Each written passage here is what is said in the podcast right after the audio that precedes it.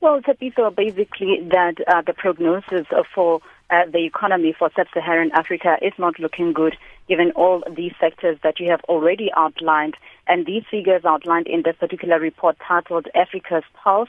Uh, this is the World Bank's twice yearly analysis of uh, economic trends of the latest data for the region. And uh, they think that the 2016 growth forecast remains subdued at 3.3%, uh, way below the robust 6.8% growth in GDP that the region sustained Tepiso in the 2003 and 2008 period. So overall growth is projected to pick up in 2017 to 2018 to about 4.5%. Mm. And uh, do they make any suggestions as how Africa in particular can improve the situation?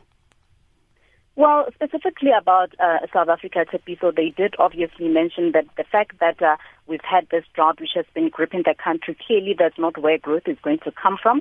Also mentioned the fact that uh, the mining sector, which is at the moment bleeding jobs, saying that also that is not where growth is going to come from, but also just looking at the manufacturing sector, saying that uh, the fact that uh, we have um, the power situation in the country which has stabilized, uh, it means that we might see a bit of growth coming from that sector. Also saying that uh, the services sector as well will uh, do something uh, for our economy. And also uh, the, the, the, the, the reporters, the, the author of the report, Punam Chuhan-Pole, uh, who's the acting chief economist of the World Bank, Tepiso, saying that to ensure growth and social development, uh, cities need to become less costly for firms and more appealing to investors.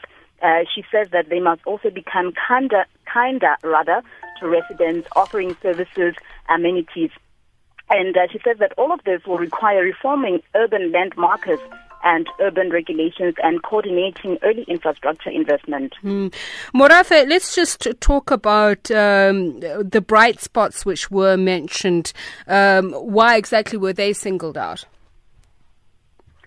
Well, uh, like I mentioned, uh, the services sector, and also saying that uh, the, the, the currency, for instance, saying that uh, when you compare it to the performance of the rand to the dollar, when you compare it with uh, what it did in 2016, in in 2015, in December rather, saying that uh, it's it's quite heartening. Although it has lost some ground, but it is not as bad as it did uh, in the uh, last year.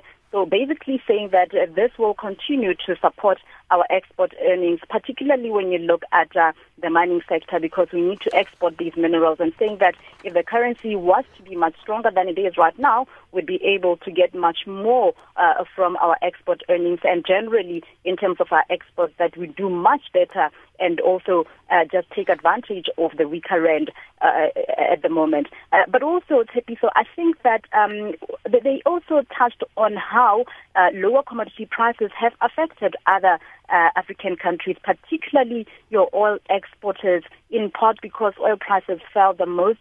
Uh, average growth in oil exporting countries is estimated to have slowed from 5.4% in 2014 to 2.9% in 2015. And of course, so in Nigeria, uh, the region's largest oil exporter, uh, growth more than halved to 2.8%, and growth fell sharply in Equatorial Guinea as well.